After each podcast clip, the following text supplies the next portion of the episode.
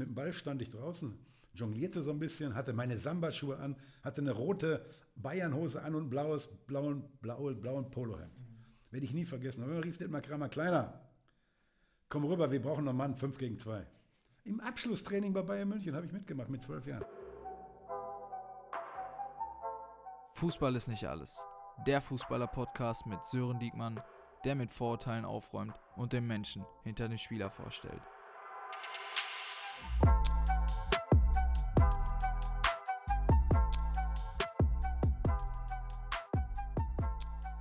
Hallo und herzlich willkommen zu einer weiteren Folge Fußball ist nicht alles. Mein Name ist Sören Diekmann und heute haben wir wieder einen ganz besonderen Gast. Einen ehemaligen Fußballspieler, er hat 309 Bundesligaspiele für die Mannschaften Borussia Dortmund und Bayern München absolviert. Dazu kommen 37 DFB-Pokalspiele und 22 UEFA-Cup-Spiele, in denen er insgesamt 43 Vorlagen und 106 Tore gemacht hat. Also wirklich äh, offensiv ein sehr, sehr guter Mann gewesen. Außerdem spielte er zweieinhalb Jahre in der damals neu gegründeten J-League in Japan er hat früher schon gerne seine Meinung gesagt und heute macht er es auch noch als Sky-Experte oder bei Sport 1 im Doppelpass. Außerdem hat er eine eigene Kolumne bei Sportbuzzer seit neuestem. Und äh, ich hoffe, er wird auch heute seine Meinung hier sagen. Herzlich willkommen, Michael Rummenigge. Sören, grüße dich. Ähm, stell dich am besten einfach mal selber vor. Wer bist du? Was machst du? Ich bin 1964 geboren, das heißt, ich bin 56 Jahre jetzt alt, habe drei Söhne, bin seit 35 Jahren mit meiner Frau verheiratet. Das ist auch was Außergewöhnliches, glaube ich, gerade bei Fußballern. Bin jetzt äh, zweifacher Opa geworden. Unser Marco hat uns eine Alessia und einen Luca geschenkt. Das ist eine tolle Geschichte. Sind seit 1988 hier in Dortmund jetzt. Viele bringen das ja immer in Verbindung mit München. Was sagen die Leute, du wohnst in Dortmund? Ich sage, ja, da in Dortmund kann man wunderbar leben. Im Dortmunder ist auch Süden. schön, ja. ja. Ist es auch schön und man kann überall schnell irgendwo hinkommen. Im Büro in Münster. Bin aber hauptsächlich hier in Dortmund unterwegs mit meinen ganzen geschäftlichen Tätigkeiten. Ja, und wir fühlen uns einfach wohl hier bei, in Dortmund. Ich hatte dich damals auf, auf dem Podcast angesprochen, den ich machen sollte oder wollte. Und äh, ja, weil es einfach spannend ist, so von dir zu hören, wie die Zeiten damals waren als Fußballspieler. Du hast immer Anekdoten parat und gerade für mich natürlich auch äh, immer interessant. Ähm, du hast natürlich eine sehr, sehr gute Karriere hinter dir, wie gerade schon angesprochen. Ähm, und gerade die Karriere danach ist auch sehr spannend. Als ich so ein bisschen über dich recherchiert habe, waren da sehr, sehr spannende Sachen dabei. Aber wir wollen da erstmal auf deine Jugendzeit ein bisschen zurückkommen. Du, du bist ja damals mit 17 Jahren zu im großen FC Bayern München gewechselt, äh, bist seinem Bruder hinterhergefolgt, äh, der acht Jahre älter ist. Hattest du bis zu diesem Zeitpunkt irgendwie eine, eine, andere Idee? Hast du dir gedacht, vielleicht könnte das irgendwann mal mit Fußball nichts werden und hast dich vielleicht auch ein bisschen was äh, in was anderes reingestürzt oder war wirklich für dich immer nur Fußball der Fokus und äh, hast dich darauf konzentriert? Nein, ich muss sagen, ich habe immer den Fußball geliebt. Ich war immer schon ein Talent. Das hat sich mit acht Jahren schon herauskristallisiert. Damals bei Borussia Lippstadt, wo wir groß geworden sind. Lippstadt sind wir groß geworden, meine beiden Brüder, Wolfgang übrigens auch, mhm. der in der zweiten Liga gespielt hat in Gütersloh. Ähm, ich habe dann mit neun Jahren auf diesem großen Turnier in Duisburg schon gespielt, wo alle Kreise vertreten waren. Lippstadt wurde, ich durfte dann mit einer Sondergenehmigung schon mit neun spielen. Lippstadt wurde Dritter zum ersten Mal und da war für mich klar, ich will Fußballprofi werden. Aber ich hatte immer fürsorgliche Eltern und mein Bruder hat sich damals auch schon um mich gekümmert, obwohl ich bin dann einmal in der neunten Klasse sitzen geblieben damit ich aber wieder in die gleiche Klasse komme wie meine Frau, die okay, damals das, auf der das gleichen war mit Schule Hinter, war. Mit das war alles mit Hintergedanken, natürlich, natürlich nicht Auge zuknipsen. ähm, sonst wäre ich mit 16 schon nach München gegangen. Mhm. Aber eigentlich war das ganz gut, dass ich mit 17 nach München gegangen bin. Denn ähm, das war auch vom Alter her genau richtig. Anfangs habe ich noch bei meinem Bruder in der Wohnung gewohnt. Das war auch in Ordnung, aber dann habe ich mich selbstständig gemacht. Und ich hatte auch noch keinen Profivertrag. Ich habe als Jugendspieler, als Jugendnationalspieler bei Bayern München dann angefangen und, und, und hatte das große Glück in einem Spiel das war so April 82, nachdem ich schon neun Monate da war. Spielten wir gegen FC Augsburg, das war unser direkter Konkurrent in der Bayernliga. Wir gewinnen 4-1 im Tor damals Raimund Aumann, der Nationaltorwart, mhm. bei uns im Tor. Da mein, da mein äh, Kollege dann auch wurde bei Bayern München und ich schoss in dem Spiel zwei Tore und Uli Hoeneß und Palciana, der damalige Profi-Trainer der ersten Mannschaft, saß auf der Tribüne und am Montag äh, war ich wieder beim Training mit, der, mit unserer A-Jugend. Der A-Jugend hieß das da noch, mhm. nicht U19. Die A-Jugend ging bis 18. Mhm. Kam dann die Sekretärin von Uli unten in die Kabine zu uns rein. Michael, du sollst gleich mal zum Uli in die, ins Büro kommen. Ach du Scheiße, was will der von mir? Ne? Und dann saß ich da, ich habe das Spiel gesehen, hast mir sehr gut gefallen.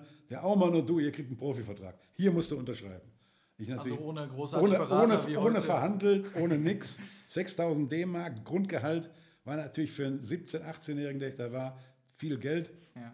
Und ich habe gar nicht lange überlegt, ich war happy und glücklich, dass ich dann bei Bayern München einen Profivertrag unterschreiben konnte. Hatte immer donnerstags, habe ich schon mittrainiert bei der Profimannschaft und musste eigentlich immer den Mittelstürmer imitieren, gegen den die- dann die B-Mannschaft die. B-Mannschaft imitieren und spielte dann meistens gegen Klaus Augenthaler. Und da kann ich dir nur sagen, da, Das warst du, froh, da warst du froh, dass du heile rausgekommen bist aus jedem Training. Das glaube ich, das glaube ich.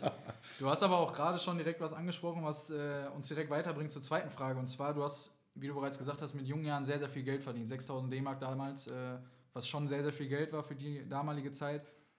Wie bist du mit diesem Geld umgegangen in so jungen Jahren? Äh, ich hab, wir haben gerade schon gesprochen, du hast angefangen damals eine, eine Ausbildung zum Bankkaufmann. Äh, wusstest du selber schon, was du mit dem Geld machen willst, wo du es anlegen musst? Oder hast du dir da ein Beispiel an deinem, an deinem großen Bruder genommen? Vielleicht auch, dass deine Familie gesagt hat, pass auf, Michael, wir machen das erstmal. Vielleicht, dass du uns das gibst, wir legen das an. Ähm, wie war das damals?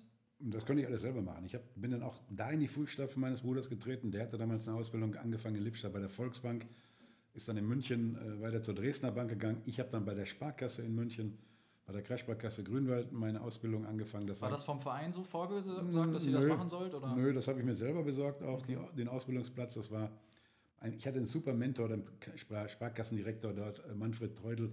Der hatte keine eigenen Kinder, der nahm mich unter seine Fittiche. Im Übrigen hatte ich sowieso das große Glück, im Laufe meines Lebens immer gute, tolle Leute kennenzulernen, die es gut mit mir meinten. Und der meinte es wirklich gut mit mir. Der hatte zwar eine strenge Hand, aber der nahm mich unter seine Fittiche. Der hat mir genau die Geschäfte erklärt, wie das bei einer Bank läuft. Das war für mein späteres Leben, für mein heutiges Unternehmertum wunderbar wichtig war das. Das war ein super Typ, der hat sich auch um mein Geld gekümmert. Wir legen mal einen Teil so an. Damals gab es ja noch 10% Zinsen für, für verschiedene Anlagemöglichkeiten, wenn man das heute sieht. So Irre. mehr, ja. Und dann fing ich auch schon mal an, mit Aktien Dinge zu machen, dann mit ihm auch. Wenn man das überlegt, ja, 6000 D-Mark verdient, dann hatte ich noch als, als, als, als ähm, Auszubildender 700 D-Mark. Mein Vater verdiente damals zweieinhalbtausend als Werkzeugmachermeister. Ne, äh, das war irre. Der Unterschied. Ne? ja. Und mein Bruder war natürlich damals schon Weltstar, muss man auch sagen. Ähm, das fing an 1980 Europameister und ich kam dann zu Bayern München und alle haben mich natürlich angeguckt, was kann der, was will der Kleine denn hier? Ja. Und da habe ich mich nicht unter Druck gesetzt gefühlt. Ich habe immer den Leuten gesagt, ich bin anders als mein Bruder, aber wir sind stolz auf meinen Bruder. Aber nichtsdestotrotz äh, versuche ich jetzt mal auch eine große Karriere im Fußball hinzulegen. Hm. Wenn ich nicht verletzt werden würde, kann das auch gelingen. Hm. Und ich hatte wirklich dann das Glück, den Wechsel von Palczernay, damalige Trainer, der übrigens ein Supertrainer war, der fachlich ein Supertrainer war, menschlich seine Defizite hatte, aber fachlich ein Supertrainer war, das große Glück, dass dann der Wechsel kam 1983 von Palczernay auf Udo Lattek. Und da hast du dann deine ersten Spiele gemacht. Ich glaube, in der zweiten Saison sogar direkt äh, 32 oder 33 Ja. Spiele gemacht. Ja, 10 oder Ähm, 14 Tore geschossen, ja. habe mit meinem Bruder im Sturm gespielt. Das war auch nicht so einfach, sage ich dir, wie der mich teilweise Ist was anderes als mit Mitspielern. Die, man redet doch nochmal anders miteinander wahrscheinlich. Ja, das, da gibt es Bilder, da gibt es Gespräche, aber wir haben uns gut verstanden und er war ja mein großes Vorbild und hatte die ganze Erfahrung. Ich habe dann auch immer das gesagt, gemacht, was er mir gesagt hat. Das war, also besser konnte es für mich nicht laufen. Und äh, wir wurden dann auch gleich Pokalsieger mit diesem irren Elfmeter, mit dieser irren Elfmeter-Geschichte da in Frankfurt. Also es war, es, war ein wunderbarer Einstieg. Man muss wissen, als 1974 Karl-Heinz zu Bayern München ging, war ich zehn Jahre alt. Und dann kannst du dir natürlich vorstellen, wo ich meine Sommerferien verbracht habe. An der Sebener Straße. Ich habe dem Gerd Müller, dem Franz Beckmauer die Schuhe getragen, was zu trinken geholt, die Tasche getragen. War bei jedem Training. Einfach stolz dabei zu sein. Ja, und dann hatte ich mal, 19, 1976 war ich zwölf. Detmar Kramer war Trainer bei Bayern München. Und es war Freitag nachmittags und ich war mal wieder, war eins der ersten Bundesligaspiele der Saison. Und ich war, mit dem Ball stand ich draußen, jonglierte so ein bisschen, hatte meine Samba-Schuhe an, hatte eine rote Bayernhose an und ein blaues, blauen, blauen, blauen Polohemd. Werde ich nie vergessen. Und dann rief Detmar Kramer, Kleiner, komm rüber, wir brauchen noch einen Mann, 5 gegen 2. Im Abschlusstraining bei Bayern München habe ich mitgemacht mit zwölf Jahren. Also das sind Dinge, da willst du sein Profi, da musst du Profi werden. Leben. Und man erinnert sich sein Leben lang. Da mal sowas. mich mein Leben lang. Und ich, da gab es sogar eine Geschichte in der Bildzeitung und der Reporter, der das damals geschrieben hat, Raimund Tinko, ähm, ganz große Koryphäe bei der Bild, Sportbild auch, der hat mir die Nummer mal dann erzählt, ähm, dass er, dass er die Geschichte dann gemacht hat. Leider haben wir sie im Archiv nicht mehr wiedergefunden, aber so fing das Ganze an und das war schon, das war schon der Wahnsinn, muss ich sagen. Und dann willst du einfach Profi werden und dann willst du auch bei Bayern München Profi werden. Ist ja klar. Ja. ja, wenn du das alles vorher gesehen hast, ist das natürlich, äh, natürlich verständlich. Wir wollen jetzt gar nicht so genau auf die Zeit als Spieler eingehen, äh, während deiner Karriere, sondern jetzt so ein bisschen auch auf die Zeit danach gucken. Hattest du aber in deiner Karriere als Spieler schon Ideen, was du in der Zeit danach machen willst? Oder hast du dich wirklich nur mit dem Fußball beschäftigt und hast gedacht, ich, ich will mich erstmal nur darauf fokussieren? Du hast natürlich, wie gesagt, eine super Karriere hingelegt und ähm, warst da wirklich bei Vereinen, wo du so ein Gewinnergehen haben musst, wo du wirklich absolut fokussiert sein musst. War das bei dir auch privat so oder hast du tatsächlich vielleicht schon nebenbei was gemacht? Na, ich habe mich in der Zeit, wo ich gespielt habe, eigentlich immer auf, auf den Sport konzentriert. Und das konnte ich immer sehr gut. Gerade bei wichtigen Partien konnte ich mich wirklich fokussieren. Das war unglaublich. Das fing dann, wenn Samstag ein wichtiges Spiel war, donnerstags, mittwochs, donnerstags bei mir schon an dem Training. Ich spürte schon die Stimmung in der Kabine, ich spürte schon die, die, die, die, die, den Fokus auf dieses wichtige Spiel. Und wusste auch, das hört sich blöd an, was ich jetzt sage, ich wusste auch, hatte das Gefühl, diese Schwingung, wir gewinnen das Spiel und meistens wusste ich auch, ob ich ein Tor schieße oder nicht. Das hört sich blöd an. Und meistens kam es auch so, weil ich über diese Konzentration, diese unbändigen Willen hatte, den man bei Bayern München lernt, in der Kleinst, in der, in der A-Jugend schon und dann mhm. bei den Profis, wir wollen gewinnen. Donnerstags das Trainingsspiel, um, um, samstags in die Mannschaft zu kommen, war schwerer als dann das Bundesligaspiel selber, da reinzukommen. Und Sehr so ein hoher Anspruch im ja, Training einfach. Das war so ein hoher Anspruch im Training, weil wir damals auch schon so gute Spieler hatten und das habe ich so ein bisschen auch nach Dortmund gebracht. Dieses, dieses, wir wollen unbedingt gewinnen. Am Anfang, wenn wir auswärts irgendwo hinfuhren, war der Gedanke, ja, wir müssen maximal einen Punkt holen wir. Mhm. Nee, gesagt, egal ob wir zu Hause spielen oder auswärts, wir wollen gewinnen. Und das hat sich später so ein bisschen auch fortgesetzt. Dann hatte jemand die Idee, den hatte ich kennengelernt in einem Trainingslager mit, bei, mit, mit Borussia Dortmund, Jürgen Holitzek. Lass uns doch mal Fußballschulen machen. Das gab es damals noch gar nicht. Es gab zwei Fußballschulen. Mhm. Ingo Anderbrügge und ähm, äh, Jürgen Glowacz in Köln machten das mit zwei verschiedenen, dann kam Raducano noch dazu und dann machten wir zum ersten Mal Fußballschule, mhm. kommerzielle Fußballschule, mit Gebühren von Kindern zu nehmen. Da äh, kommen wir auch gleich noch ne? drauf zu sprechen, genauer gesagt. So ähm, fing das ganze Thema an, äh, als Unternehmer was zu tun. Aber ja. ich habe dann, als wir aus Japan zurückkamen, ich hatte eine schwere Verletzung. Das war mein Schussbein. Ich hatte, ich hatte der ganze Großzehen-Grundgelenk ist mir gebrochen beim Schuss aufs Tor. Der Ball war auch noch im Tor, nur ich konnte danach nicht mehr aufstellen und gehen. Nicht mehr jubeln auch. Nicht mehr jubeln auch. Das war im Olympiastadion in Tokio, weiß ich noch genau. Und habe dann wirklich ein halbes Jahr, dreiviertel Jahr versucht, Reha-Maßnahmen, habe dann auch versucht, ähm, hier in Dortmund, bin operiert worden. Aber ich merkte, die körperlichen Voraussetzung. Ich war 32 Jahre. Ich werde, würde Was wahrscheinlich. Damals, haben wir gerade schon gesagt, relativ gar nicht so, so ein altes Alter war für einen Spieler in der ja, damaligen Zeit. Absolut, absolut. Fast war, schon Hochphase. Ich war 32, aber ich war mit 17 fast Profi geworden. Ja. 15 Jahre am Stück und war eigentlich nie verletzt, muss man sagen, bis auf diese große Geschichte. Bin dann operiert worden und habe dann gemerkt, ich würde wahrscheinlich nie mehr so auf dem Niveau spielen wie ich es eigentlich gewohnt war. Von dir selber. Von mir selber. Ja. Und was soll ich dann, sorry, mit Verlaub, nicht böse gemeint, aber was soll ich dann in der dritten oder zweiten Liga nochmal kicken? Ich hatte ein unglaubliches Angebot aus, aus Fulda, Borussia Fulda, für unglaubliches Geld nochmal zu spielen und hat mir dann gesagt, nee, das tust du dir nicht an. Erstens sollen dich die Leute so in Erinnerung behalten, mhm. wie du mal warst. Ein großer Vorteil. Mhm. Und ähm, ich habe da keine Lust, sorry, nochmal da in der dritten oder in der zweiten Liga zu spielen. Ich meine, man sieht ja heute auch viele Beispiele, wo es der Fall ist, äh, dass Spieler nochmal eine Liga runtergehen. Und man hört ja von vielen, dass die Ligen darunter teilweise schwieriger zu bespielen ist sind so. als die erste Liga. Es ist so, weil. Das heißt, man verliert so ein bisschen, wie du sagst, so den Glanz der große Michael Rummenigge damals genau. und geht runter und wird da weggedreht und hat keine Chance, das zu spielen, was er eigentlich äh, von sich selber. Es ist so, genau wie du sagst, je weiter die Liga runtergeht, wird mehr körperlich gespielt. Und ich war ja immer technisch feiner Fußballer das dann mitzuhalten. Ich war langsamer geworden und mit der Verletzung noch langsamer geworden. Ich war eh nie, eh nie der Schnellste, aber der Ball war immer mein Freund, das war ein großer Vorteil. Mhm. Aber das wollte ich mir nicht mehr antun. Ich hatte mir auch einen guten äh, finanziellen ähm, Grundstock gelegt für, für das, was ich dann äh, heute mache. Das wusste ich damals noch nicht, als ich aufhörte. Ich war 32 und habe mir dann gesagt, jetzt mache ich erstmal ein Jahr gar nichts. Mhm. Ich habe dann zwar meine Sportmarketingagentur gegründet, ähm, als GmbH. Das wäre auch, das wäre ja. die nächste Frage gewesen, genau. Äh, du bist 96, Januar 96 hast du aufgehört. Damals ist dann auch dein dritter Sohn Fabio geboren, über den wir uns auch kennen. Äh, genau. Ein guter Freund von mir. Und hast dann, wie du gesagt hast, ein Jahr wirklich gar nichts gemacht. Ich meine, man hat ja gehört, du hast die Fußballschule schon, äh, schon auch angefangen. Das heißt, du warst eigentlich ein Jahr vielleicht raus, aber du hattest immer trotzdem noch ein bisschen was in dem Bereich Sport zu tun direkt. Ja, wir haben dann die Fußballschule gegründet. Das waren dann aber anfangs nur zwei Wochen, die wir mal gemacht haben. Haben dann aber schnell gemerkt, wie das ankommt bei den Leuten, bei den Eltern, bei den Kindern. Das war dann aber noch in Dortmund, die Fußballschule? Nee, die war dann auch schon damals in Fürstenberg im Weserbergland haben wir das gemacht. Hatte da jemanden kennengelernt, kennengelernt Jürgen Holitzek, der die Idee hatte mit den Camps. Mhm. Dann haben wir das jahrelang zusammen gemacht. Dann waren wir auf einmal pro Jahr bei 20 Camps, auch am Wochenende. Heute sind wir bei 30 Camps pro Wochenende oder auch bei den, unseren Fußballferienschulen, die wir auf Sylt machen. Macht unglaublich Spaß. Wir machen es immer noch. Mhm. Deshalb habe ich auch 2007 meinen Fußballlehrer gemacht in Köln an der Deutschen Sporthochschule bei einem super Lehrgang. Also wie, wie, wie ist das? Ich, wir hatten da gerade schon auch kurz drüber gesprochen. Wie ist das für dich als Spieler, wie du gesagt hast, so diese Siegermentalität hast?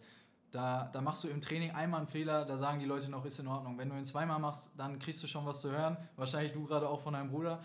Und beim dritten Mal ist das so, da wirst du angeschrien und fertig gemacht, bist vielleicht auf der Ersatzbank, wie auch immer.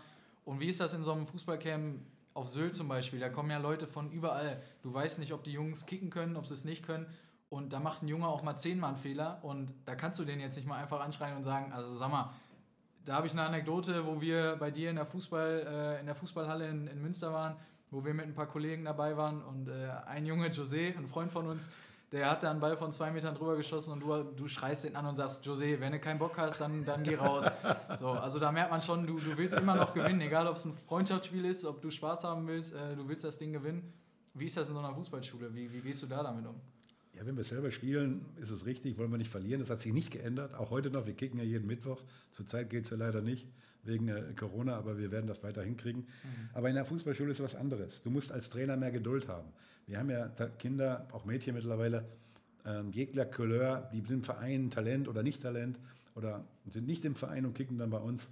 Wir sind da nicht nur Trainer, wir sind Pädagogen und wir sind Entertainer. Mhm. Das heißt, wir wollen denen ein tolles Wochenende machen. Wir wollen denen eine tolle Woche machen. Den Eltern wahrscheinlich auch. Den Eltern auch. dass sie ein bisschen ähm, Zeit haben. Ja, das fängt an mit dem Soccer Fun Park, den wir da haben, mit unseren neuen Smart Goals wir sind eine sehr innovative Fußballschule und da wird keiner ausgemeckert, sondern wir wollen ja, dass die Kinder besser werden. Mhm. Und es ist in der Tat so, wie du sagst. Wenn sie sechs, sieben Mal es nicht richtig machen, musst du die Engelsgeduld haben, ne, das da zu machen. Da kocht es wahrscheinlich in dir drin, ja. aber nach außen. Ja, du musst schon ruhig bleiben. Wir sind da Dienstleister, wir sind eine kommerzielle Fußballschule. Und ich glaube, deshalb sind wir auch so beliebt, weil wir den Kindern eine gute Zeit bereiten einfach. Mhm. Das ist wichtig.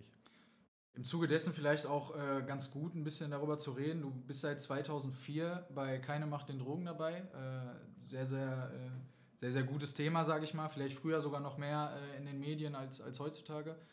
Äh, wie bist du darauf gekommen, dass du, da, dass du da mitmachst? Wurdest du darauf angesprochen oder war das eine Idee von dir selber, dass du gesagt hast, ein interessantes Thema, da, da will ich ein bisschen helfen? Also wir sind ja, haben mit Kindern zu tun und äh, die Initiative wurde damals gegründet, damals von meinem Bruder 1990 anlässlich der, anlässlich der WM wurde die Initiative gegründet ähm, zur WM 1990, auch mit Beckenbauer von der Bundesregierung sehr unterstützt. Und wir haben das seit 2004 bei uns auf dem Trikot. Wir unterstützen auch mit äh, Spendengeldern ähm, diesen Verein, gemeinnützigen Verein übrigens, äh, Geschäftsführer, der Sohn von Franz, von Franz Beckenbauer, Stefan, ähm, äh, Michael macht es dort vor Ort und ähm, da helfen wir ein bisschen und wir finden das gut, wenn wir das Thema ein bisschen transportieren können bei uns in der Fußballschule, denn ich finde, die Kinder können nicht früh genug über diese Dinge Bescheid wissen. Jedes Kind, was wir davon abhalten, ist, glaube ich, auch wichtig. Und das, da, da engagieren wir uns ein bisschen. Auf jeden Fall ein sehr, sehr gutes Thema. Ähm, junge Fußballer ist irgendwie auch ein Thema bei, bei einem weiteren Unternehmen, sage ich mal. Du, du hast ähm, eine Berateragentur, Schwarzer und Rummenige Sports Management, wo es natürlich auch immer mehr darum geht, sehr, sehr junge Spieler äh, unter Vertrag zu nehmen wahrscheinlich. Wie, wie bist du dazu gekommen? War, war das so, dass du gesagt hast, dieses Fußballgeschäft als Geschäft ist für dich so interessant und du hast so viele Kontakte in dem Bereich, dass du gedacht hast, da, da kannst du einfach was aufbauen mit einem Partner zusammen? Ja, Nikolai hatte ja schon äh, seine Agentur, da bin ich damit eingestiegen, haben wir erweitert auf von Schwarzer auf Schwarzer und Rummenigge. Unser erster äh, großer Spieler, den wir dann unter Vertrag nehmen konnten, war dann zwei Jahre vor der WM 2014, war Jerome Boateng man hat es dann auch, glaube ich, ein bisschen so gesehen in seiner Leistung, in seiner Ausstrahlung. Er ist eine Persönlichkeit geworden. Bis heute, toller Spieler. Hat sich dann fünf Jahre, nachdem er fünf Jahre bei uns war, von uns getrennt. Wollte eigentlich dann auch schon nach Amerika gehen, aber das ist eine andere Geschichte. Aber wir haben viele Spieler unter Vertrag gehabt, sehen aber momentan das große Problem der jungen Spieler in Deutschland. Es sind immer weniger, die den Sprung nach oben schaffen können. Die Erwartungshaltung der Spieler, der Eltern auch. Mhm und haben momentan uns da aus dem Geschäft ein bisschen zurückgezogen. Das will aber nicht heißen, dass wir da nicht weiter tätig sind, aber es ist ein komisches Geschäft geworden, muss man sagen. Äh, nicht nur wegen äh, Corona oder der, der Dinge, die da im Raum stehen, auch mit dem Fußball, sondern einfach diese Erwartungshaltung. Äh, ihre Summen mittlerweile ihre, einfach, die im Spiel. Ihre Summen, die Welt hat sich auch da völlig verändert. Durch Corona wird es vielleicht auch wieder eine, normaler, normaler werden. Ich glaube allerdings, wenn das Thema Corona ausgestanden ist, wird der Irrsinn weitergehen. Irrsinn ist für mich dann so Ablösesummen jenseits der 100 Millionen. Mhm. Aber das ist das Geschäft. Dembele zu Barcelona, der, der streikt sich dahin praktisch. Ist, wäre, wäre, müssen nicht immer früher reden, aber wäre undenkbar gewesen. Mhm. Ähm, ich finde, man kann sich immer einigen mit Vereinen und, und die Dortmunder hätten den auch äh, gehen lassen. Bei so viel Geld hätten sie ihn 100% auch gehen lassen. Das haben sie ja hinterher machen müssen auch. Mhm. Äh, kam ja nicht mehr zum Training oder Neymar für 220 Millionen. Das ist ja für keinen normalen Menschen auf der Südtribüne oder überhaupt auf der Tribüne mehr zu verstehen. Ja. Zu verstehen. Die Leute, das, das, da muss man auch ein bisschen, bisschen, bisschen Demut mittlerweile ein bisschen hinkriegen, denn der Fußball hat bei uns in der Gesellschaft einen unglaublichen Stellenwert. Durfte er ja als erstes wieder starten, genau, auch, ja. auch in Corona, leider immer noch ohne Zuschauer. Aber momentan merken auch die Leute so ein bisschen, hm, es geht vielleicht auch mal ohne Fußball am Wochenende. Fußball ist nicht alles, ja. Genau. Ja, Fußball ist nicht alles, das ist ja das Thema deines Podcasts. Ähm, ich glaube nach wie vor, dass es ein großes Thema ist. Ich liebe den Fußball und darum, wenn man auch darauf nochmal kommt, ich verstehe solche Dinge auch nicht. André Schürle mit 29, an der besten Zeit, die ich hatte unter Ottmar Hitzfeld noch, hört er auf einmal auf. Der kann den Fußball nicht geliebt haben. Ne, das finde ich so, ich liebe bis heute den Fußball. Mir geht das Herz auf, wenn ich solchen Spieler sehe wie Messi, wenn ich so ein Mokoko jetzt vielleicht kommt, Haaland unglaublich ist, Lewandowski trifft. Mhm. Deshalb gehen wir doch in ein Stadion, deshalb gucken wir uns die Spiele an. Das ist für mich, das ist für mich das Allerschönste immer noch, wenn ich das sehen darf. Natürlich am liebsten live, aber auch noch im Fernsehen. Die Situation hat sich ein bisschen geändert, aber auch da kommen wieder bessere Zeiten. Ich glaube, da, da gibt es auch viele Meinungen auch über Schüle. Da gibt es die eine Seite, die du sagst, da gibt es die andere Seite, die sagt, dieses Fußballgeschäft ist vielleicht einfach ein bisschen zu, ich sag mal, kaputt ähm, oder du wirst zu sehr unter Druck gesetzt, wo wir auch gleich noch drauf zu sprechen kommen, im Übrigen. Machen wir aber erstmal weiter. Wir haben gerade schon über deine Soccerhalle, Fußballhalle in Münster gesprochen, ähm, wo du auch äh, darüber Trendsport Rummenige, sage ich mal, als Unternehmen hast, worüber du Pedal-Tennisplätze verkaufst, ähm, auch Soccerplätze, aber gerade diese Pedal-Tennisplätze ist ja doch irgendwie was sehr, sehr äh, Neues in Deutschland gerade auch. Äh, hast du da irgendwie so eine kleine Marktlücke für dich erkannt oder für euch erkannt? Ihr verkauft die, wie gesagt, auch an Spieler, beispielhaft äh, Sandro Wagner, Sami Kedira. Da bringen dir wahrscheinlich auch deine, deine Fußballkontakte noch sehr, sehr viel. Ist das was, wo du halt irgendwie darauf aufmerksam geworden bist und hast gedacht, okay, das interessiert mich, das können wir auch machen? Ja, absolut. Ich habe ähm, damals, das war im, im, im, Winter 2003, mir überlegt, meine Kölner Fußballschule machen im Winter. Damals kamen die ersten Soccerhallen auf und damals gab es in Mülheim eine große Halle. Und dann habe ich mich mit dem äh, damaligen Besitzer in Verbindung gesetzt, ähm, habe die Halle mir vorher mal ganz inkognito angeschaut und habe ihn dann aber angerufen, äh, Michael Rummenigge, äh, kann ich mal den Herrn Schade sprechen? Der war dann auch am Telefon, hat aber direkt aufgelegt. Da habe ich nochmal angerufen. Ich sagte, warum haben Sie aufgelegt? Ja, ich habe gedacht, Sie sind es wirklich nicht. Ich werde verarscht hier. So, so kam der Kontakt zu meinem ähm, Partner, zu dem Herrn Schade, mhm. der damals eine Zockerhalle in, in, in Mülheim hatte. Daraufhin haben wir gemeinsam die Halle in Münster gemacht. Mittlerweile haben wir uns nur noch fokussiert auf Münster. Ich finde, eine, eine der besten Soccerhallen, die es gibt so in Deutschland. Kann ich auch ja. äh, so bestätigen. Also wenn ja. man da ist, man kommt rein, man, man fühlt sich irgendwie, ja, man hat Bock da auf den Platz zu gehen, zu spielen. Direkt die, äh, diesen Pedal-Tennisplatz auch vorne, genau. äh, wo jeder reingucken kann, was natürlich mit transparenten Wänden ist, äh, nicht ja. so squash-mäßig. Ja, das, ist schon, das ist schon klasse, was wir da gemacht haben. Und das war auch die Idee von Arndt, damals diese Halle zu machen. Dann kam, kam er irgendwann auf die Idee, äh, aus dem Pedalplatz reinzumachen. Da hatten wir aber schon die Firma Trendsport Rummenigge gegründet, weil wir hatten ungelogen jede Woche bei uns jemand in der Soccerhalle, der von uns wissen wollte, wie betreibt man so eine Soccerhalle, wie macht man das. Und daraus haben wir dann einen Geschäftszweig gegründet, Trendsport Rummenigge. Trendsport in der, in der, nicht, weil wir uns nicht nur auf Fußball konzentrieren wollten. Wir bauen in Deutschland große diese, Bandbreite diese große Bandbreite zu schaffen. Wir, wollten, wir bauen da diese ganzen, diese ganzen äh, Kleinspielfelder, Fußballfelder und daraus hat sich das Thema Pedal-Tennis ergeben. Arndt kam dann irgendwann zu mir und gesagt, was hast du jetzt wieder für eine Geschichte da auf dem Tableau? Und ähm, dann hat er mir das mal gezeigt. Dann haben wir den ersten, einer der besten Plätze bei uns in die Halle reingebaut. Und das war dann innerhalb von, von äh, zwölf Monaten, war der Platz amortisiert durch die Gebühren. Irre. Und mhm. daraus haben wir dann erkannt, Mensch, da können wir doch das Thema nach Deutschland komplett bringen. Ja. In Spanien ist das die zweitgespielte, zweitmeistgespielte Sportart nach Fußball. Äh, in Südamerika ist es unglaublich stark. In Schweden gibt es große Hallen. Ibrahimovic hat zwei. Ich wollte gerade sagen, ne, Ibrahimovic. Ibrahimovic hat zwei Zehnfeldhallen in, in Stockholm und ich glaube in Göteborg auch. Wir bauen mittlerweile unglaublich viele Pedalplätze. In Dortmund wird gerade auch was gebaut. Äh, in der alten Soccer, Soccer ja. World, ja. wo jetzt One Tour entsteht, bauen wir auch Pedal und, und Fußball. Das wird eine super Halle werden. Ich hoffe, irgendwann äh, dürfen wir auch dort eröffnen. Ähm, und das ist ein, ein weiteres Geschäftsfeld, was ich mit meinem Partner dort mache. Und das macht auch unglaublich viel Freude.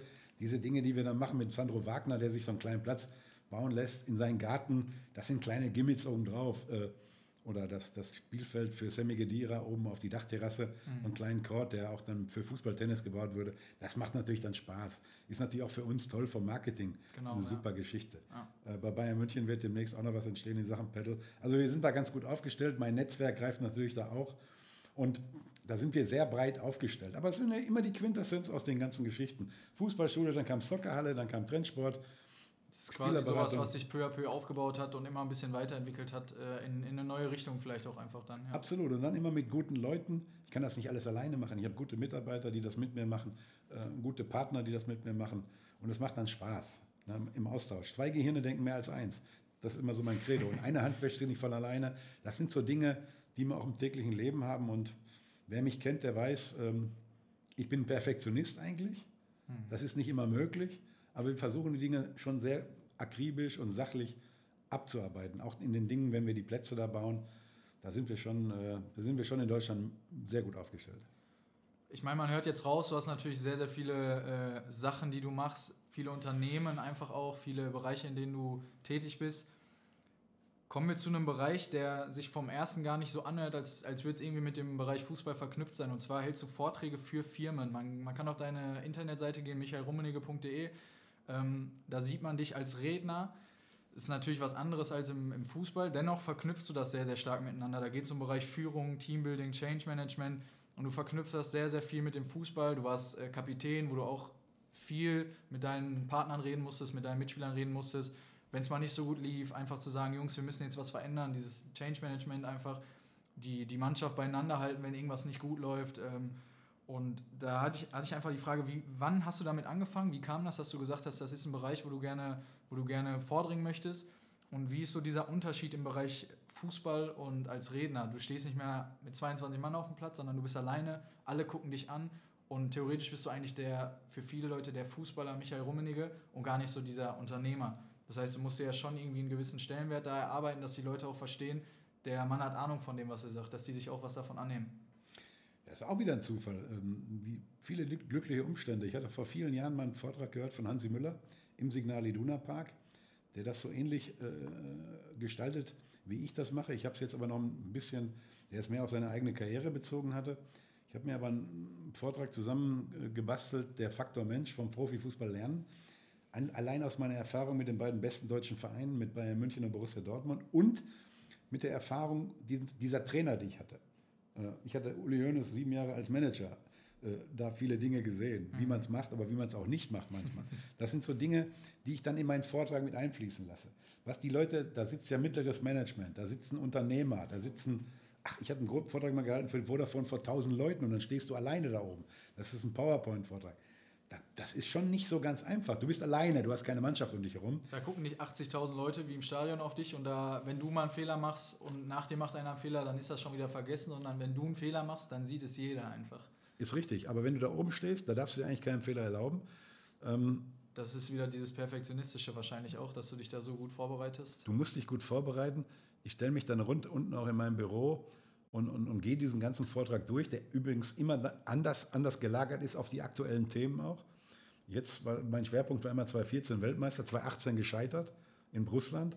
Dann mit den verschiedenen Protagonisten, mit den Vorbildern meiner Vereine Borussia Dortmund, Bayern München, auch vom wirtschaftlichen Aspekt fließen viele Zahlen mit ein, aber auch von der Emotionalität, weil die Leute, die da sitzen, das sind meistens auch alle, die Fußballer gespielt haben früher als Kind auf der Straße in kleinen Vereinen. Die packt man damit. Die packt man damit die aber nie in so einem Stadion gespielt haben. Und denen dann zu erklären, kriege ich selber eine Gänsehaut, wenn ich jetzt so darüber rede, vor so 80.000 Zuschauern unten im Tunnel zu stehen, als Kapitän vorwegzugehen, rauszugehen. Und du hörst die Leute einfach. Und du hörst die Leute. Und darum ist es für mich momentan ja auch ganz ehrlich schwierig, äh, diese Emotionalität.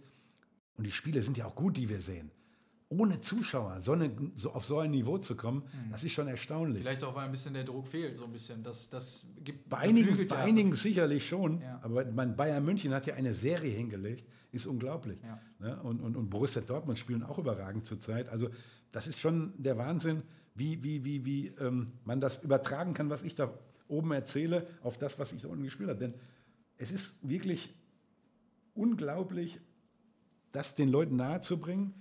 Und dann zeige ich den Leuten, muss ich vielleicht auch mal ändern, aber habe ich noch drin gelassen, das Tor von Mario Götze, das 1-0 gegen Argentinien. Mhm. Und frage sie danach, wo waren sie zu dem Zeitpunkt, als das Tor fiel? Jeder weiß das. Und jeder weiß das, wo er war. Ja. Ne? Und, und, äh, und hat ein Lächeln dann mit auf den Lippen. Ja. Und das ist schön und das ist mein Abschluss immer meines Vortrages. Dann geht man mit einer guten Stimmung raus, dann mische ich mich noch unter die Leute, quatsche mit denen, trinke einen Kaffee oder, oder je nachdem, meistens sind es auch äh, Vorträge am frühen Abend, sodass man dann noch ein Get-Together macht. Also es ist schön, man wird abgeholt. Leider alles ausgefallen in diesem Jahr. Ich hatte viele Vorträge, ja. alle ausgefallen. Nächstes Jahr bin ich schon ein paar Mal gebucht. Hoffe, das findet statt, weil mir macht es auch Spaß, da oben zu stehen mhm. und den Leuten das nahezubringen. Und viele kommen dann auch zu mir und sagen dann, Mensch, so haben wir sie noch nie gesehen, wie sie das da oben gemacht haben. Ja, das glaube ich. Einfach und finden das gut. Ja. Finden das gut. Ne? Und das kommt darauf an, wer da sitzt. Das ist unterschiedlich. Ich habe das mal gemacht bei, ähm, bei äh, für Aral habe ich es mal gemacht, äh, dann bei Adidas schon, für auch viele mittelständische Unternehmen, die dann wirklich auf dich zukommen. Das sind dann meistens Bayern-Fans oder Dortmund-Fans. Ne? Gibt es sowieso keine anderen Vereine in Deutschland, oder? Nein. Natürlich. Bei denen läuft es auf jeden Fall gerade. Bei denen läuft es, aber ähm, die Leute haben irgendwie einen Bezug. Sie haben eine Lieblingsmannschaft. Sie haben, wenn die Nationalmannschaft spielt, halten sie noch dazu. Sie haben einen Lieblingsspieler und dann holen die, holt man sie so ab. Mhm. Ne? Es ist, ein, ist schon ein Vortrag so ein bisschen über Führung, was man an Trainern erlebt hat, plus ähm, hin, zu den, hin zu dem, was man heute macht. Ja. Ich, ich, muss ja auch hier täglich Entscheidungen treffen, auch als, als Unternehmer, genau, aber das ja. immer in Verbindung mit meinen Partnern. Und das habe ich alles im, im Fußball mitgelernt. Und das eine bessere Schule konnte ich eigentlich nie kriegen. Also man hört, du, du nimmst ja viel aus deinen eigenen Erfahrungen mit und es ist natürlich, wenn du die Vorträge hältst, auch gut für dich als Unternehmer, weil du natürlich viele Kontakte knüpfst, die dir vielleicht dann auch im weiteren Verlauf noch ein bisschen helfen können. Absolut. Ähm, das ist natürlich auch eine sehr, sehr gute, ein guter Nebeneffekt, sage ich mal. So alles in allem, man merkt, du machst sehr, sehr viel gleichzeitig. Also wenn man das alles mal so zusammenfasst, es hat irgendwo alles was mit dem Fußball zu tun. Deswegen, Fußball ist nicht alles, fast bei dir eigentlich fast, fast überhaupt nicht, muss man da sagen. Du machst sehr, sehr viel gleichzeitig. Man hat so das Gefühl, was, wie viele Stunden hat bei dir so ein Tag irgendwie. Ähm, wie kriegst du da noch deine Familie mit rein? Wie, wie war das früher als Spieler und wie ist das heute als, als Unternehmer? Ja, ich pack das ganz gut. Meine, ich bin jetzt 35 Jahre verheiratet, das war jetzt im November. Äh, ist auch unglaublich lange Zeit, kenne meine Frau schon äh, als, als, als 16-Jähriger kennengelernt. Sie war immer auch für die Familie da, für die Erziehung der drei Kinder. Jetzt haben wir noch zwei Enkelkinder. Familie ist groß. Äh, ich habe neulich noch zu meiner Frau gesagt, Mensch, wir haben drei Söhne, die kommen immer gerne nach Hause. Der eine ist ja noch zu Hause. Die haben alle tolle Frauen. Ähm, wir haben ein tolles Familienleben. Jetzt haben wir äh, unsere Münchner Familie auf Sylt jetzt mal wieder getroffen. Das war auch ein tolles Wiedersehen. Mhm. Ähm, ging ja alles nicht in Corona immer so. Haben wir Spaß gehabt, haben viel gelacht. Und was ich festgestellt habe im Leben, viel lachen, nicht über Blödsinn, aber über, über Anekdötchen, über mhm. mit den Kindern lachen. Das hält einen, glaube ich, auch jung. Und die Dinge, die ich alles mache, halte mich sehr auf dem Laufenden mit Nachrichten, mit Lesen, mit ausgesuchten Fernsehsendungen. Ich glaube, das hält uns alle jung. Und wir sind ja die Generation, die äh, vom Schwarz-Weiß-Fernseher, aber Farbfernseher, heute das iPhone. Ich weiß noch, ich hatte immer Nokia-Handys, bis dann meine Söhne gesagt haben, Papa, jetzt musst du aber auch mal am normalen Leben teilnehmen. Jetzt musst du aber auch mal ein iPhone haben. Und die hatten recht.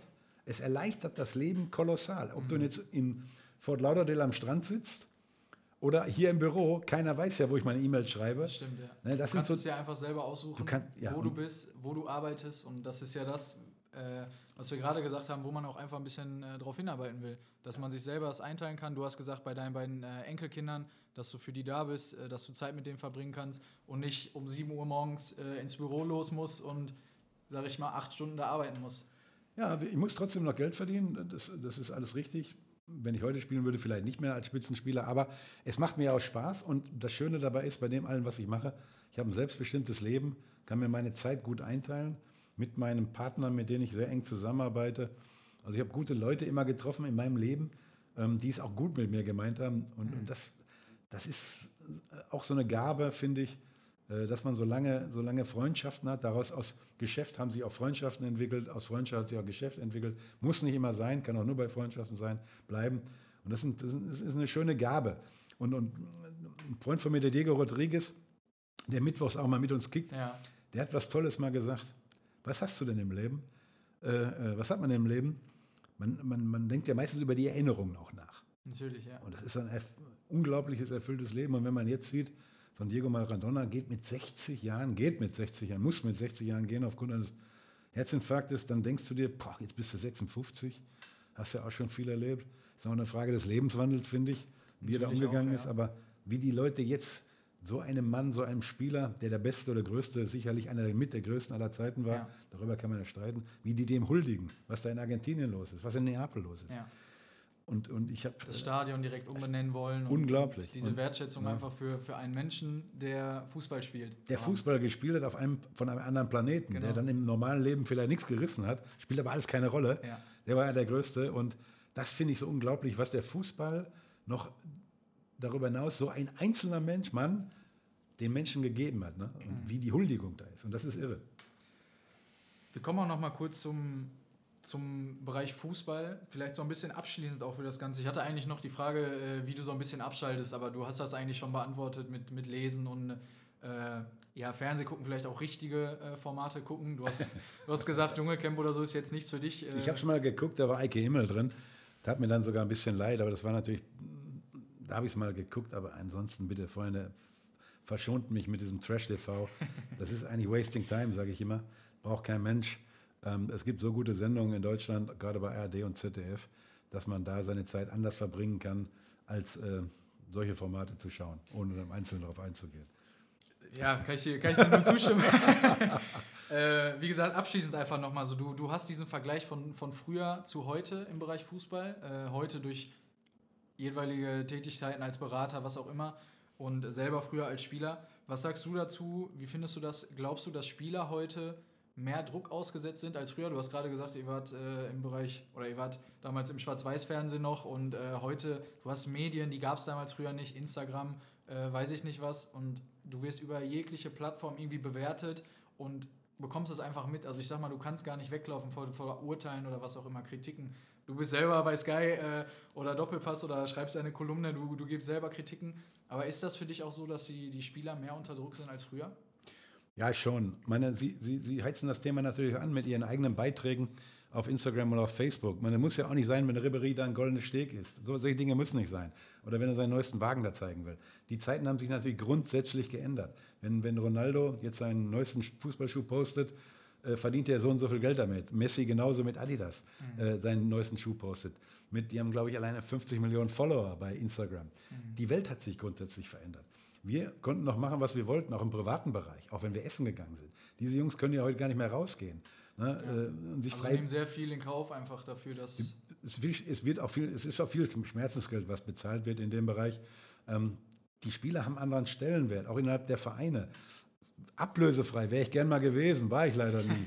ne? All solche Dinge ähm, spielen ja auch eine große Rolle mit dem Bossmann-Urteil, was nach 95 kam. Danach habe ich ja kurz darauf meine Karriere beendet, 96. Aber das sind so Dinge, diese Veränderungen.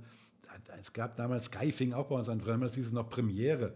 Ähm, da gab es ein Spiel, ein Spiel wurde gezeigt. Und heute wird, in, heute wird jedes Spiel in der dritten Liga gezeigt ja. über Magenta. Ja. Es, ist, es ist der völlige Wahnsinn, wie dieser Fußball sich entwickelt hat.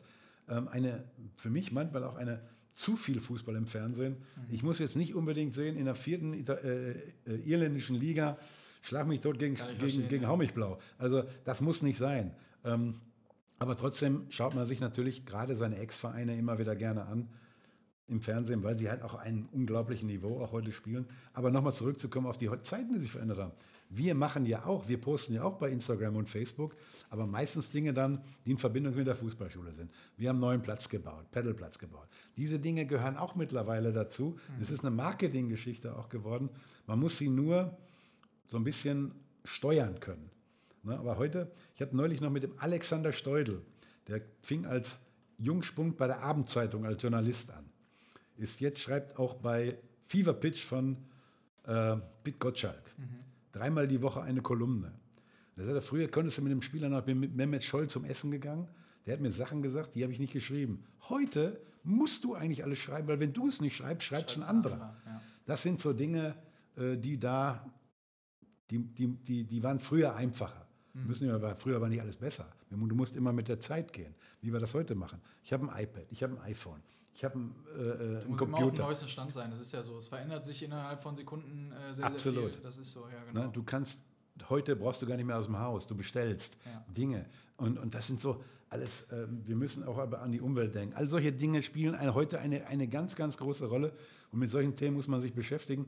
Und ich finde, wenn wir das alle mal ein bisschen gemeinsam machen, dann bringt das auch einen Mehrwert für die Gesellschaft. Und auch jetzt, wo wir jetzt hier sitzen, ja, ja, äh, normalerweise wären wir jetzt im Stadion. Ja, Ne? wahrscheinlich. Normalerweise im Stadion, aber wir können nicht, wir dürfen nicht. Und das ist schade, aber es werden auch wieder bessere Zeiten kommen und die Zahlen müssen runter. Und wenn wir das hinkriegen, dann sind wir auf einem guten Weg, auch die Gesellschaft im Allgemeinen. Das denke ich auch. Das denke ich auch. Du hast mir gerade noch mal was vorweggenommen, gerade im Bereich äh, Sportler als, als Art Popstar, als Art Marke, sich immer mehr selbst vermarkten. Du hast es gesagt, äh, Spieler Ronaldo, Messi, die mehr Geld über Instagram-Beiträge eigentlich verdienen als, äh, als über den Spielervertrag, der ja schon, weiß ich nicht, wie hoch ist. Ähm, deswegen sage ich mal, gehen wir darauf eigentlich gar nicht mehr ein, sondern ich, ich habe das Gefühl, äh, und ich, ich glaube, da stimmst du mir auch ein Stück weit zu, du warst immer ein Spieler und, oder auch ein Mensch, der immer seine Meinung gesagt hat. Und gerade früher waren das sehr, sehr viele Spieler. Äh, Lothar Matthäus, der mal äh, kontroverse Interviews gegeben hat, sage ich mal, nach dem Spiel. Klar ist man da nochmal ein bisschen aufrauend, aber ähm, ihr konntet eure Meinung sagen und ihr habt es auch gemacht. Ihr, wart, ihr habt euren Mann gestanden vor dem Mikrofon. Ist das heute so, dass Spieler so ein bisschen mundtoter sind, dass sie nicht mehr sich trauen, alles zu sagen? Äh, sei es reguliert vom Verein, äh, wie auch immer, sei es, dass sie sich selber regulieren wollen, dass sie sich nicht trauen, äh, nichts trauen zu sagen? Ja, du kommst ja nicht mehr an die Spieler so groß ran. Äh, letzte Woche ähm, habe ich dann auch gelesen, ich habe es nicht gesehen, ein Interview mit Marc Uth, der fast im, im Interview geweint hat, weil es einfach nichts bei Schalke läuft. Das war mal eine Emotion, die man dann sehen konnte. Aber ähm, Lothar, nach Spielen ist immer die Frage, wann, wenn er eine halbe Stunde später rausgeduscht gekommen wäre, wäre wahrscheinlich, hätte er wahrscheinlich anders geantwortet. Ja. Aber ich finde, man soll schon immer eine gewisse Ehrlichkeit in seinen äh, Aussagen haben und eine gewisse Authentizität. Und wenn man die hat, dann ist das, glaube ich, ganz wichtig. Ähm, ich mache auch, ähm, bevor ich eine Kolumne veröffentliche, lese ich die nochmal gegen. Ich möchte, ich möchte keinen unter die Gürtellinie treffen. Ähm, man muss trotzdem auf den Punkt kommen, in dem, was man schreibt. Und früher war es äh, also, da gab es einen Pressesprecher, wenn überhaupt, der hat dann mal ein bisschen was reglementiert, aber du konntest, du konntest die, die, Me die Medien, die Reporter konnten viel einfacher an die Spieler herankommen. Heute gibt es Pressekonferenzen. Vor jedem Spiel gibt es eine Pressekonferenz. Dienstags äh, Champions League, wenn Mittwoch das Spiel ist, wenn Samstag die Bundesliga ist, donnerstags Pressekonferenz. Gab es ja in dem Sinne gar nicht. Da hast du mit einer Reporterschar ähm, zwei Tage vor dem Spiel, standen die dann da, hast ein bisschen was gesprochen. Ich glaube, so und so könnte das Spiel laufen. Und dann nach dem Spiel direkt im Kabinengang. Ja, Ne, ja heute wird das alles vom, vom Verein geregelt, wer, Ja. wer es vor das, Mikrofon äh, Darf oder wer darf und wer nicht darf. Ne? Ich habe äh, vor kurzem gesehen bei Barcelona, bei denen es ja momentan auch nicht so gut läuft in der Liga, musste nach dem Spiel der 17-Jährige. 17-jährige Pedri ans Mikrofon und es ist kein anderer hingegangen. Ja. Sowas als Beispiel einfach, äh, weil man weiß, der Junge, der sagt nichts Falsches jetzt. Ja, das ist, ist leider so. Mm, Ab und zu wünscht man sich ein bisschen mehr Authentizität und Ehrlichkeit, auch in den Aussagen. Darum, ähm, Aber wie wir gerade auch gesagt haben, es wird medial wahrscheinlich auch sehr, sehr viel äh, aufgebauscht durch Aussagen und äh, ja, man schneidet sich irgendwie ein Fake Stück News. ins- ins- Fake News ist ja unser Freund in Amerika, ein ganz großer Vorreiter von Donald Trump. Was, da, was alles möglich ist, haben wir jetzt gesehen bei der, bei der Wahl, was dort alles möglich ist Mhm. von Herrn Trump, äh, aber auch in den vier Jahren davor. Ich finde sowas unfassbar. Ich bin oft in Amerika, weil meine Schwägerin da lebt. Äh, gibt viele Trumpisten, muss man sagen. Ne? Trumpisten ist schon erstaunlich, das Wort alleine. Und wenn man sieht, was der da an Unruhe reingebracht hat in dieses Land, eine Spaltung der Gesellschaft, was auch viel auf Unwahrheiten beruft, dann ist das nicht so ganz korrekt. Aber ähm, intelligente Menschen äh, sehen das und durchschauen das schon. Das denke ich auch. Äh, sollte auf jeden Fall so sein. Und äh, immer mehr intelligente Menschen ist, äh, hoffe ich, dass da immer mehr von da sind als die anderen. Normalerweise ja. genau. Die Intelligenten haben ja den richtigen gewählt dann. Hoffentlich. Hoffen, wir hoffen es. Ja, also schlechter kann es nicht werden. Kommen wir zum, äh, zum Abschluss von dem Ganzen. Was, was ich mich fragen würde äh, in Bezug auf deine Karriere, hättest du dir vorstellen können, nach deiner Karriere einfach zu sagen, okay, das war's, ich, ich arbeite nicht mehr, ich will meine, meine Jungs aufwachsen sehen, mit meiner Frau leben, ich, ich will nur noch entspannen oder war das für dich so absolut überhaupt kein Thema? Nee, das wäre eigentlich langweilig. Ähm, ich habe ja dann die verschiedenen Dinge nacheinander aufgebaut. Ich habe sogar 2007, da war ich der Kursälteste, wurde dann auch Kurssprecher, meinen Fußballlehrer nochmal gemacht. Ähm, ich, ich chille viel, aber entspanne auch viel, aber ich mache dann auch was. Außerdem, äh, mein Japan-Engagement war nochmal dann vom finanziellen ein guter Background, auch für das, was wir heute machen und haben. Ähm, Aber ich mache das gerne mit meinen ganzen Unternehmungen. Wir sind ja nicht nur im Fußball unterwegs, wir machen ja auch noch andere Dinge, die im Bereich Fußball nichts zu tun haben, äh, wo wir unterwegs sind mit Immobilien, mit Immobiliendingen, wo man nicht, nicht so viel drüber sprechen muss oder will, braucht man noch nicht. Aber ähm, nee, nur chillen ist ja auch nichts. Da war ich auch 32 erst. Ähm, jetzt bin ich 56. Da ja, ich habe spiele jetzt schon mal 24 Jahre nicht mehr. Das ist ja schon eine lange Zeit. Mhm. Und der Name Rummenigge, natürlich begründet hauptsächlich auf Karl-Heinz, ist mir auch klar. Aber der Name Rummenigge ist ein Begriff im Fußball. Er ist mit Seriosität belegt und mit, mit, mit Authentizität belegt. Und das ist, glaube ich, viel wert und da, darauf bauen wir immer noch auf. Michael, ich danke dir für das Interview. Äh, ist tatsächlich ein bisschen länger geworden. Macht das war, war, sehr, sehr interessant mit dir. Hat mir auch Spaß gemacht. Auf jeden Fall. Äh, war sehr interessant mit dir über das ganze Thema zu reden. Äh, ich verweise einfach nochmal am Ende des, des Interviews auf äh, den Instagram-Kanal von mir. Ähm, genau, mach das. Wo wir, ja, ich sag mal, nach zwei, drei Interviews einfach darauf hinweisen, mit, mit wem ich äh, in nächster Zeit quatschen werde. Und ihr könnt einfach ein bisschen mit interagieren, könnt eure Fragen stellen, könnt ein bisschen dabei sein und äh, ja, könnt ihr beim nächsten Mal einfach hören, ob die Fragen auch kommen, ob das kommt, was, was euch interessiert. Und ich würde mich freuen. Ich hoffe, euch hat es auch heute gefallen. Mir hat es äh, auf jeden Fall gefallen. Und ja, bleibt gesund, habt einen schönen Tag und Michael, danke dir. Ich danke dir auch, Sören. Weiter so. Klasse Sendung.